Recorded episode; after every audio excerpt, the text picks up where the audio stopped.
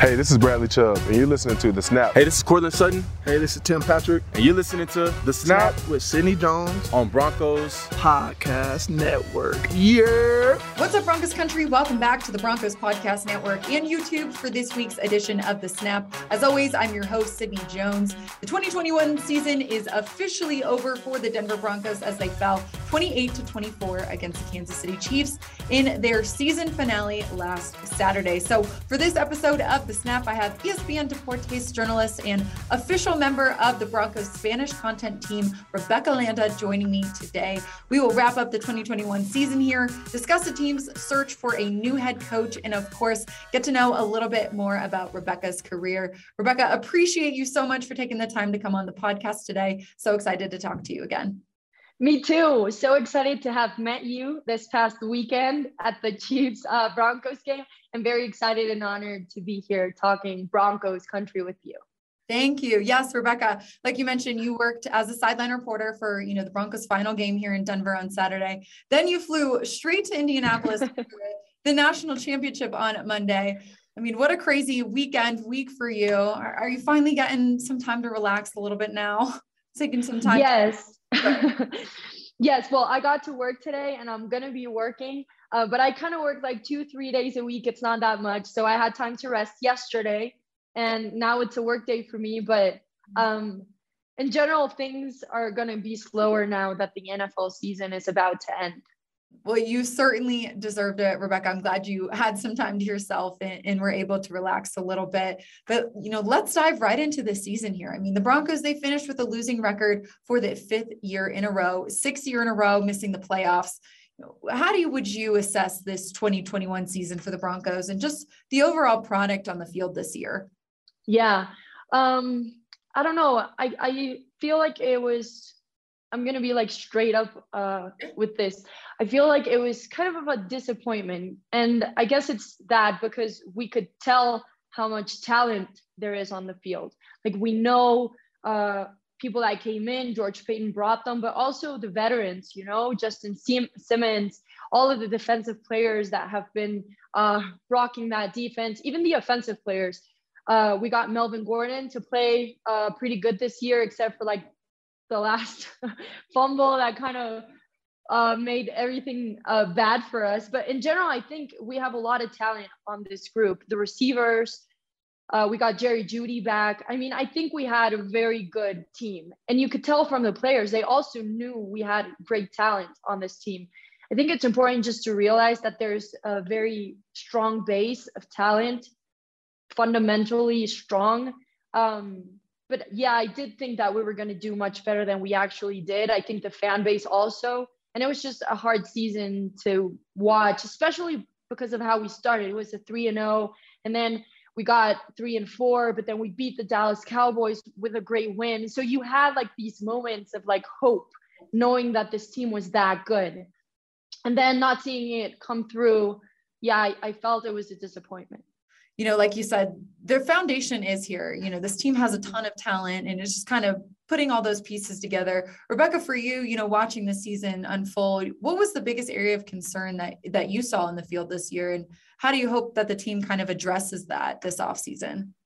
Yeah, well, offensively, that was like my biggest struggle. I was there for the Washington game, and I could not believe the time management at the end uh, at the end of the game. I was like, I'm a player as well, so to me, that was disrespectful, I would say. And I know the team has already done something about it, which is not something that makes me happy, but I know it's an area of opportunity that George Paton is already working on. So that was my biggest concern. Also, like we got there into the red zone and we didn't have plays for the red zone. So you've traveled the whole field, you're already there, but you're not doing anything with it. So those were like those little moments where I felt it could be a big difference if we just learn time management as well as have like this place for special situations where you can just make big things out of nothing. Um, in general, that's I guess how I felt defensively. I had no issues. Like I was so proud of the defense every week. Sometimes it's really hard to keep a defense like that when it's spending so much time on the field. And I understand why, like maybe in the fourth quarter, we would we the other team would get like a big lead but that was always because the, the defensive side was so tired. So I could never really blame the defense. I always felt like the offense was this the part where we needed to get better at. Well, this team, you know, they did suffer a ton of, you know, injuries this year to some key players. We had COVID outbreaks, you know, et cetera. We saw a ton of the rookies really step up and, make an immediate impact this year. I mean, you got Pat Surtain, obviously, Javonte Williams, but then you saw yeah. Quinn Meinerz step up. I mean, Jonathan Cooper, Caden Sterns, Baron Browning. I mean, I mean, the list goes on there. What really impressed you, Rebeca, about this rookie class this season and just their ability to, you know, come up and, and replace some, you know, veteran guys here? Yeah, I guess exactly that, that they had like this character of competition where if a starting player was down, they could totally be the starter player to say the least. Like Javonte Williams, I was sometimes like, okay, he could be like first string running back without a doubt, you know. And then Pat Surtain obviously was first string uh, during the whole season. So in general, I thought the rookies that came in and uh, were really good rookies, and I, I, I see that as a as hope. Because I know that George Paton is completely doing his job and he's bringing talent into this uh, team. And it was just a reflection of maybe the years to come because he's going to keep doing this and we're still going to get a lot of talent. We're just going to build from what is there. Like we said, there's a big base of fundamentals. In general, like even if some of the players are not rookies, they're still very young. So if you talk about like Jerry Jeudy or um, I know like the receiver corps in general is super young, you know, there's veteran players are like, I don't know, 24 max, 25. Right. Only been in the so, league for a couple years. Yeah. Yeah, right. So then I think this is a very young team that in general has that competitive edge when they have to step up. And I was really proud to see that. Well, like you mentioned earlier, you know, the team did decide to part ways with head coach Vic Fangio. News broke Sunday morning about that. What were your, you know, overall thoughts just on that de- decision, Rebeca? Yeah, well, I felt like it was the right move. I appreciated how they waited till the end of the year. I think it was in a good time to change things before that. I knew a lot of the fans were looking for that. I was more looking for that on the offensive side, but I really appreciate the work that Vic, Fangio does. I was like in my dreams hoping that in a way like George Paton can manage for him to stay as a defensive coordinator because I honestly think he's really good at being the mind of the defense on any team and I'm pretty sure he's going to get a job really fast. Um, obviously I'm not happy for him in the sense that uh, I feel sorry that you know he has to start through this process but in the best interest of the team I really think it was the best decision. I'm glad they did it early. I even was expecting it for them to do it till Monday, you know, because of like Black Monday, or I don't know how you guys call it, yep, right? But exactly the fact that, it, yeah, the fact that it was on Sunday and that they were going to start, you know, searching for the next head coach, I appreciated that not only as like a person that roots for the Broncos, but you know, as a person that also works for the Broncos, we know that we're heading into the right direction. Mm-hmm. And just as a human being too. Right. Right. Yeah, because it's like if you see the players, it's so tough. And also, like you could tell they really care about Vic Fangio. Yeah. That's also like the hard part of it, you know. And Shelby Harris was tweeting about him and defending him, and I understand all of that. So I know it wasn't an easy decision. It wasn't easy to live with it, even for the players. But you know, this is a business, and it's a hard business. So I do think it was the right decision well i know you've been busy the past couple days and you know this weekend but you know there's been a ton of reported candidates already you know that george paton and company have been interviewing over the past week uh, who have you really heard about and who do you like for this honestly i haven't read a lot about who they i know there's still like 10 candidates i know that yeah, there's a ton I know. Um, I think Dan Quinn is around there. So I know it's a big list. I'm pretty sure he's going to do a good job of uh, choosing he, he's a smart guy. And I know even though he's the general manager, he's going to get support from Joe Ellis and John Elway and um, maybe even take account some of the players. We know that some of the teams do that, you know, like Green Bay Packers take into account who Aaron Rodgers wants to work with. We, we know like the future at quarterback is not really set for us, but maybe even ask some of the veteran players how they feel about certain coaches or candidates. I think uh, I'm excited to see who they're going to choose. I think this is like the beginning of a new era for the Broncos. More than George's Paton hiring. Like this is where things are really going to start to work out, where we're going to get a new coach, and I'm sure we're going to get a quarterback in the off season, and then we can just work with what we have to change that and start showing up in the play in the playoffs with a ton of guys interviewing for a bunch of different jobs right now, why do you think really this head coaching position here with the Broncos might be so attractive for some of those candidates to choose over maybe some other teams?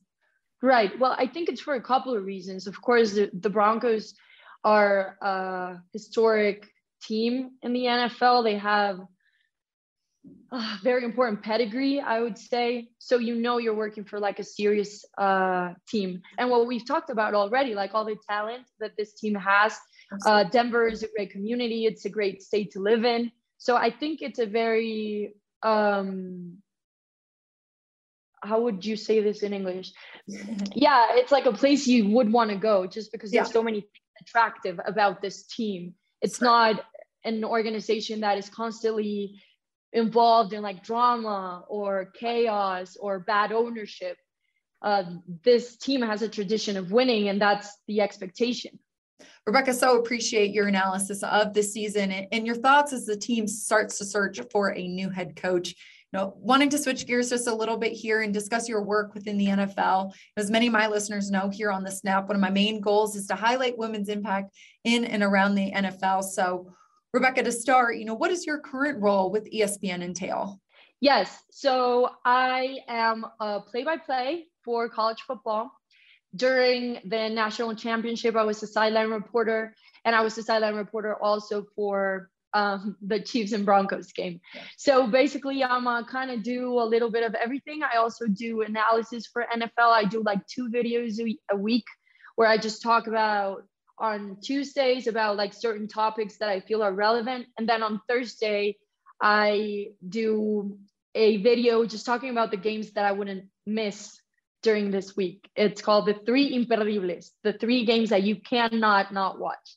Um, and basically that's it. Uh, I also do tennis and I also do, I'm going to start doing basketball. So maybe next season I'm going to start doing play by play for the WNBA, which I'm really excited about. Oh, that's awesome. Congratulations on that. Thank you. Yes, I'm excited. I have to study a lot, but I'm excited. That'll be really, really fun. Yeah, I appreciate because uh, ESPN is trying to involve more women in women's sports as well. So that's kind of like the effort that we're doing now with this WNBA uh, opportunity. Right. How did you land this role with ESPN, Rebeca? Can you kind of walk me through the path that led you to where you got to today? Yeah, well, it's a very long story, but I'm going to make it really short. So I always loved football. Um, I fell in love with football when I was about eight years old. I watched Remember the Titans, and I was very involved in community work. My family has always been. So that was a movie that really impacted me because it had like this content of community and uh, how young people can impact and then also the other side of like sports. So i fell in love with football in mexico. There's a lot of football. People don't know this but we have a lot of college football uh, youth football. And so i also started playing flag football when i was about 16 that made me grow more in my head. Um, and start to understand football more from the inside as a player uh, and then when I started in college, I got invited to do analysis for the broadcast from our college team. And then they put me as a play by play. So that's when I really fell in love with it. I knew this is what I wanted to do for the rest of my life.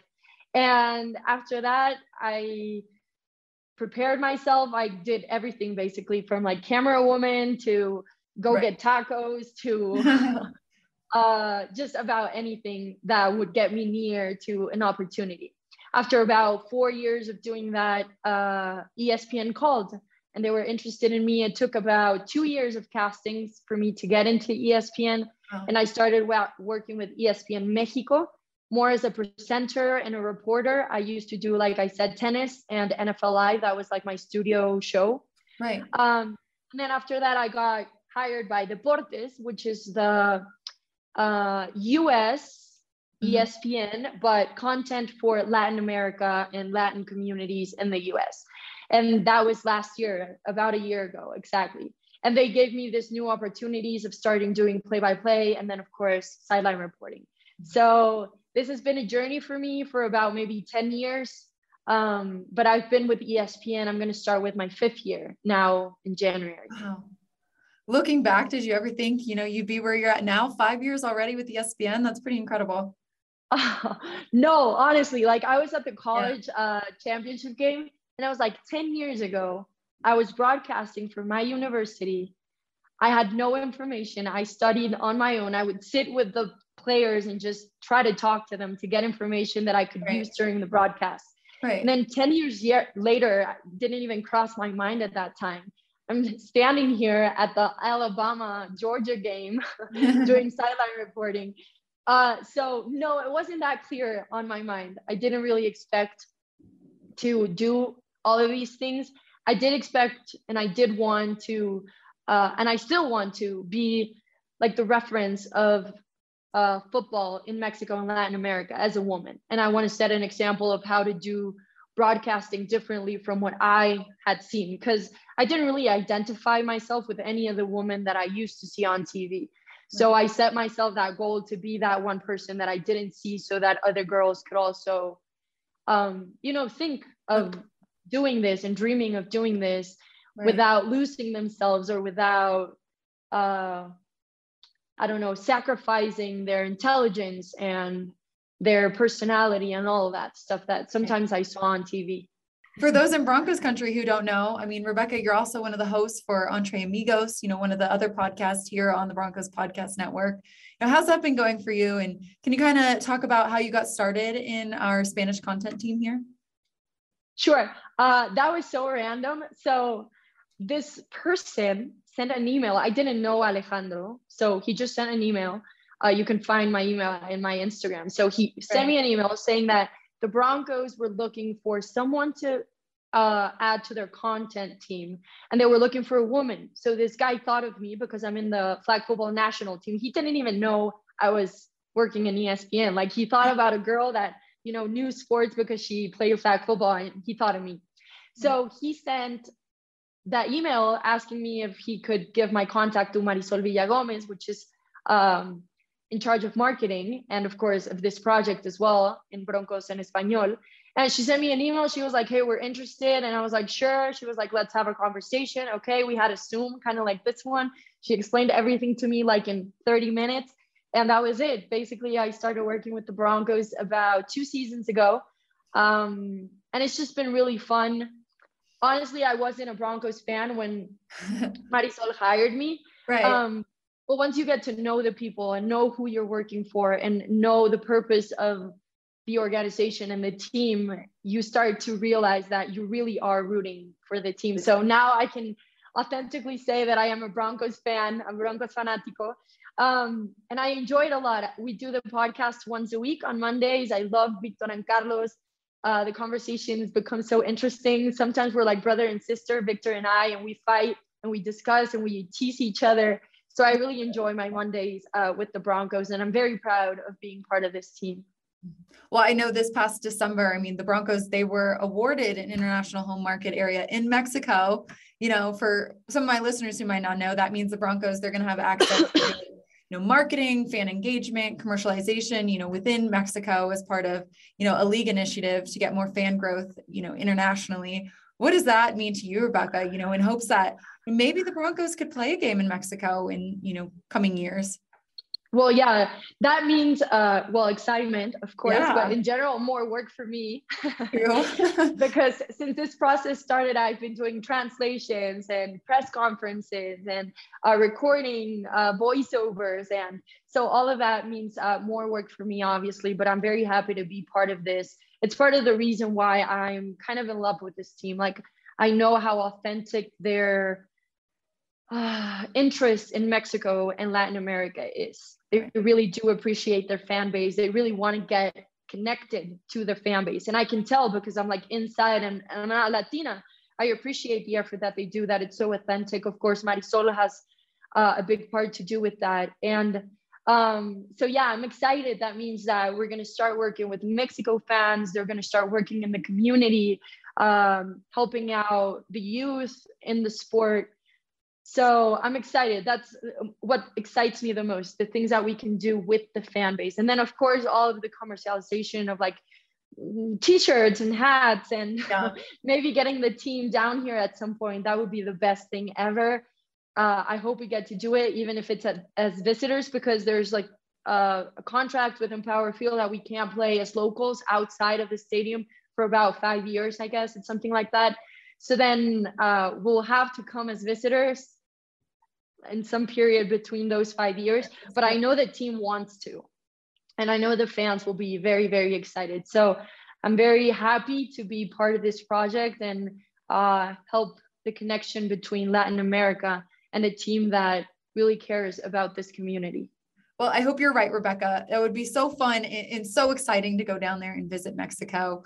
Rebeca, it was such a pleasure having you on the snap today and so fun getting to talk to you again. Yeah, no, thank you so much for the invitation. I hope it's not the last time that we see each no. other through the screen, but especially not the last time we see each other in person. It was so nice to meet you in the Chiefs and Broncos game, and I hope you come to Mexico and visit soon. Well, that's all the time we have for this week's episode of The Snap. Thanks for tuning in, Broncos Country, and another thank you to Rebeca Landa for joining me this week. To stay up to date on The Snap's latest episodes, make sure to follow the Broncos Podcast Network on Twitter and the Broncos YouTube channel. I'll see you all next time.